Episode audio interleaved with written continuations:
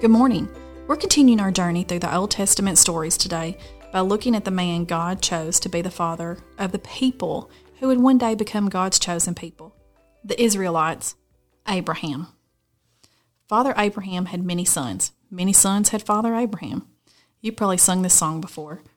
But did you know there was a time when Father Abraham actually did not have any sons at all? Our next Old Testament story is about a man whose name actually started out as Abram. If you want to read this story together as a family from the Bible, it can be found in Genesis chapters 12 through 21. Abram and his wife Sarai were living their lives in the country they'd always lived in.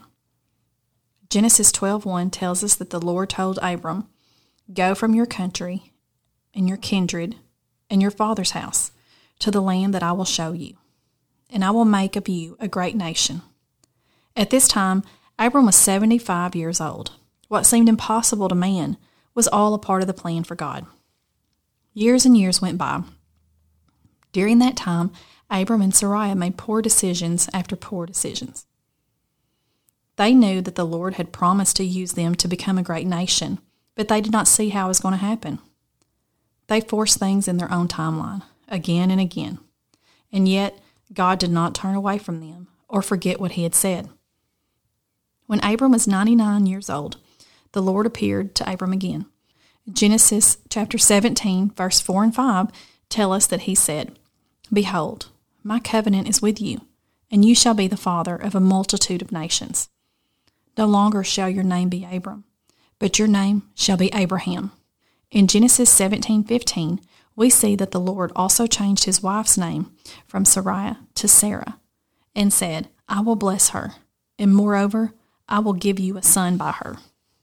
In this passage, we read that God also promised very specific things to Abraham during this time, all of which we see will be fulfilled later on in the story of his redemption, in ways that only God can do. Both Abraham and Sarah laughed when they were told at their old age they would have a child. Genesis 18:14 tells us that God replied to their laughter and said, "Is anything too hard for the Lord?" And that, kids, is what we call a mic drop.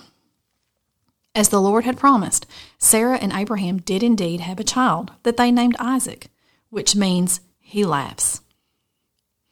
It was not on their timeline or in the way that they would have imagined, but God used the birth of Isaac to show a connection between God's grace and Abraham's promise. Even when Abraham and Sarah began to take things into their own hands, God still chose to restore a wandering people back to himself. God initiated the covenant agreement with Abraham. What he initiates, he sustains, and he fulfills. Think together as a family. When is a time that you knew God was telling you something, but you started to question when it was going to happen? How can we remind ourselves and encourage ourselves when our timeline doesn't look like His and when things don't happen when or how we want them to? Pray together and ask God to help you be patient when it seems like God has forgotten. Ask that He would give you opportunities to trust Him and in His bigger plan, one that we can't always see working out.